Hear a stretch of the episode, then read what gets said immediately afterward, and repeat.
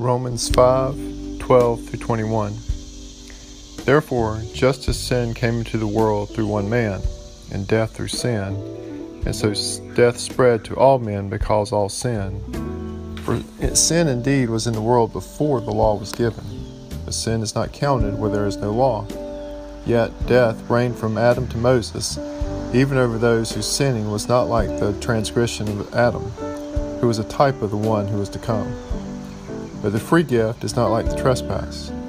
For if many died through one man's trespass, much more have the grace of God and the free gift by the grace of that one man, Jesus Christ, abounded for many. And the free gift is not like the result of that one man's sin. For the judgment following one trespass brought condemnation, but the free gift following many trespasses brought justification. If, because of the one man's trespass, death reigned through that one man, much more will those who receive the abundance of grace and the free gift of righteousness reign in life through the one man, Jesus Christ. Therefore, as one trespass led to condemnation for all men, so one act of righteousness leads to justification in life for all men. For as by the one man's disobedience the many were made sinners, so by the one man's obedience the many will be made righteous. Now the law came in to increase the trespass but where sin increased, grace abounded all the more. So that, as sin reigned in death, grace might also reign through righteousness, leading to eternal life through Jesus Christ our Lord.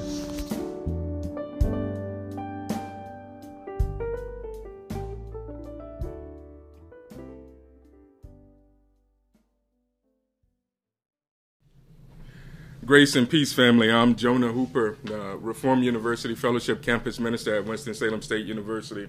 Um, I know you guys are, are, finishing up in the book of Romans, but I'd love to uh, just uh, take a look at one more passage uh, to hopefully kind of close things out for us. Um, but before I, I, do, though, man, can we just pray together for a minute? Um, Father, we, we thank you that even uh, in a world that seems uh, immersed in chaos, that we can turn to you. For what a friend we have in Jesus and all of our sins and griefs to bear, and what a privilege to carry everything to God in prayer. And oh, what peace we often forfeit. Oh, what needless pain we bear, all because we do not take everything to God in prayer. And have we trials and temptations? And is there trouble anywhere? And we should not be discouraged, but take it all to God in prayer. And we pray this morning, trusting you to be faithful to your promise to never leave or forsake us, as even in our weakness, Lord, you are our banner of strength and truth. And now, Father, I pray that um, with a, a full heart of humility, that you would use me to preach your word boldly, that it would not return void, but empowered by your Spirit, it would bless and transform. And we pray these things in Jesus' mighty name. Amen. Um, in 1918, Francis Grimke, who was a black Presbyterian pastor in D.C., wrote, he said, Are these ministers of the gospel, I say, ignorant of the sad, sad things that are daily flowing out of this race hating spirit to these millions of colored people in this land, or of the debasing effect it is having upon the white people themselves. Or he says, is it that they don't care? Which is it? That they are doing nothing to make things better, but rather by their silence are helping to make things worse. That we do know. And God will hold them responsible for their indifference, their lukewarmness, their cowardly silence. And I hope this morning uh, that we'll keep uh, Pastor Grimke's question in mind uh, as we come to a passage of scripture that Ben Milner, pastor of Salem Presbyterian, described for me as the linchpin of covenant theology, which breaks humanity into these two trees. One tree extends from Adam and his polluted offspring, and we can imagine that tree being mostly entirely dead. Yet there is this one branch on the tree that, that sits pretty high up and is totally green. Uh, it's fresh and it's alive. So in verse 12, it says, Therefore, just as sin came into the world through one man and death through sin, and so death spread to all men because all sin. And the apostle Paul here clarifies uh, simply in just the next chapter over that the wages of sin is death. And, know though that this passage speaks uh, to you and I today as eloquently uh, as it had to this early church in Rome. Uh, we see that sin enters the story of humanity uh, in the very beginning of, of the origin story in, in, Genesis. I'm convinced, though, that we don't care to talk much about sin um, because there is within each of us this understanding of the harsh reality uh, that because of sin, uh, death is ultimately what we deserve it's clear that, that even from the story of humanity's beginnings that we are in need of a second Adam. And an Adam that even in the face of temptation would not submit, but have a reliance on the revealed will of God. It's in this second Adam that we'd come to rule and reign rightly with God as he has created us. If nothing else, though, this verse uh, uh, should simply remind us that we are all in desperate need of Jesus. This is essential to knowing who we are with identities that are not our own, but daily we are being molded into the likeness of Jesus. As 1 Corinthians 15, 21, 22 says it, that we see that in Adam all die, but in Jesus we are all made alive. Death is the enemy of the believer. It's the last enemy to be destroyed, Paul says to the church in Corinth, while John the Revelator says that death will be conquered in Christ's return in Revelations 21. In verse 13, though, Paul speaks on sin in light of the law. The law, in, in really simple terms, is simply uh, the things that we are commanded by God to do. In the Greek of the, the New Testament is used most often to describe uh, the Old Testament holistically, or more specifically as the Mosaic Law. So we see Paul use it here to address God's commands for us, God's in, instruction for living. Yet in Romans 3:20, uh, Paul tells us that the same church that that the law brings an awareness of sin. In verse 14, it reads, it says, Yet death reigned from Adam to Moses, even over those whose sinning was not like the transgression of Adam, who was a type of the one who was to come. This is not something that is anything new, Paul is saying. In, in fact, Paul is insisting that since the fall of Adam, this has always been true. To, to live prior to the law of Moses does not mean that they would not be judged by it, but rather Jesus and Adam are seen as these two covenant heads for whom we can be either in Adam or in Christ by new birth. And this is Paul teaching us how Christ's death satisfies the righteous wrath of God, giving us both peace and reconciliation with Him. In Jesus, we have the restoration that was lost in the sinfulness of Adam. In verse 15, though, Paul says that the free gift is not like the trespass.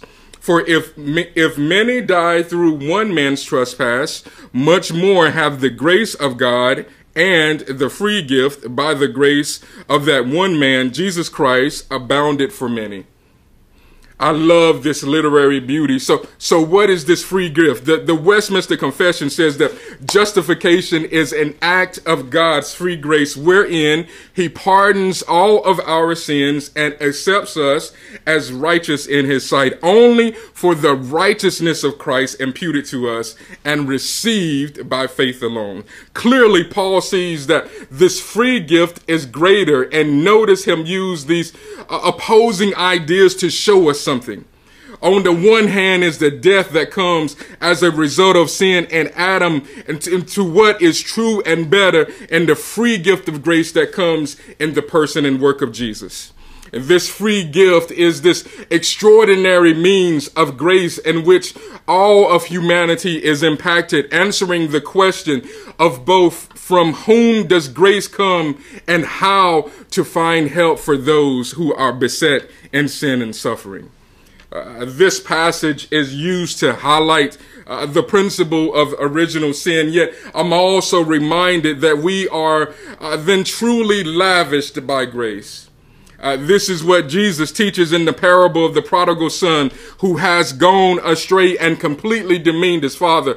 Yet his father breaks every cultural norm with the love for his son, whom he welcomes home with jewelry and fine clothes and a party to celebrate the child who truly does not deserve it.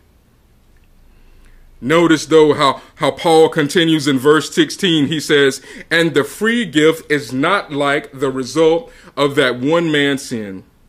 For the judgment following one trespass brought condemnation, but the free gift following many trespasses brought justification. And so not only is this free gift unlike the one man's sin, but this free gift brings us justification.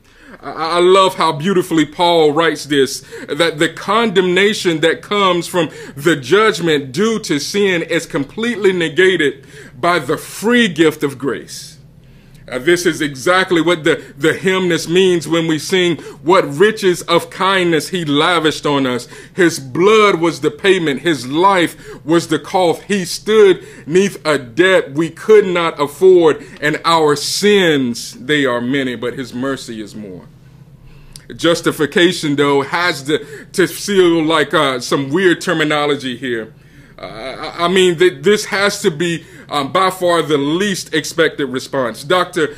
Guy Waters, who teaches uh, New Testament at Reformed Theological Seminary, says that understanding justification for the Christian is as essential as learning the alphabet to function in society. He says that justification is this act of God. He makes a legal declaration pardoning our sin, and rather than give us what we deserve, he chooses to love and accept us as righteous in his sight at the very moment that we come to trust in Jesus this justification comes based solely then on the obedience of Christ and not of our own work, but he imputes his righteousness to us. So despite the treacherous nature of sin, Christ has overcome it all. He has given us grace that brings us justification. In verse 17, though, uh, Paul continues the narrative from 16 on the condemnation and judgment that leads to death's reign. Coming from Adam's sin, though much more than comes the abundance of grace, he says the free gift of righteousness and all that death no longer reigns, but life through the one man, Jesus Christ. So in verse 18, we read, it says, Therefore, as one trespass led to condemnation for all men, so one act of righteousness leads to justification and life for all men. Paul uses the conjunctive adverb, therefore, and I remember my English professors would, would hate when we'd write like this, but Paul uses it here uh, to give us this summation, driving home over and over again that this trespass of our sin that led to the condemnation for all of humanity. So then, in Jesus is the one act of righteousness that gives us both justification and life for all of humanity. And I can assure you that we can rest in this truth. And I don't, I don't know what you're struggling with or, or how you're simply wrestling with life itself, but I can tell you that the answer, no matter what, is justification and life in Jesus. And over the past few weeks, I, I've been asked several times about how I'm dealing with the tragic loss of life of, of George Floyd and Ahmaud Arbery, Breonna Taylor, and Rayshard Brooks. And, and I can't tell you how honestly frustrating this question has become because it fails to acknowledge the reality that these are just a few names that do not embody the loss of black lives as what has become a cultural norm. So I've been angry and I've grieved over and over again, yet I rest trusting that in Jesus there is justification and life. Uh, like Pastor Grimke, I, I, I, know that there are those who would refute the gospel application to uh, this issue, and yet I would beg to question how you could uh, affirm justification and life in Jesus and not also boldly claim that the lives of your black brothers and sisters matter. Uh, the shepherd who in Luke 15 searches for his one lost sheep does not mean that the other 99 sheep don't matter. But there is a sheep that is lost and in need of the safety of the shepherd who gives his very life for him. Uh, this systematic injustice of black and brown communities in our city should bring us uh, to a Christ like outrage, not on the basis of guilt or privilege, but on the very gospel by which we are being saved. So in verse 19, we see that while Adam's disobedience leads us to seeing the obedience from Christ and his sacrifice for us on the cross leads us to be made righteous. I love how Paul tells us uh, that we are being made righteous. Paul is saying, don't get this twisted, don't get this messed up, but know that this righteousness comes from Christ alone. Look lastly, then, if you will, with me at verses 20 and 21. It says, Now the law came in to increase the trespass, but where sin increased, grace abounded all the more, so that as sin reigned in death, grace also might reign through righteousness, leading to eternal life through Jesus Christ our Lord. And we've seen Paul use comparisons a few times in the text to, to illustrate not only different ideas, but he uses it to show a greater value of one thing over the other. Here he references the, the trespass of sin with the abounding grace of God. In verse 21, the, the sin that reigns in death is swallowed up by the grace that reigns in righteousness. And that's not it though, because this, this grace and righteousness leads us to eternal life in Christ Jesus our Lord.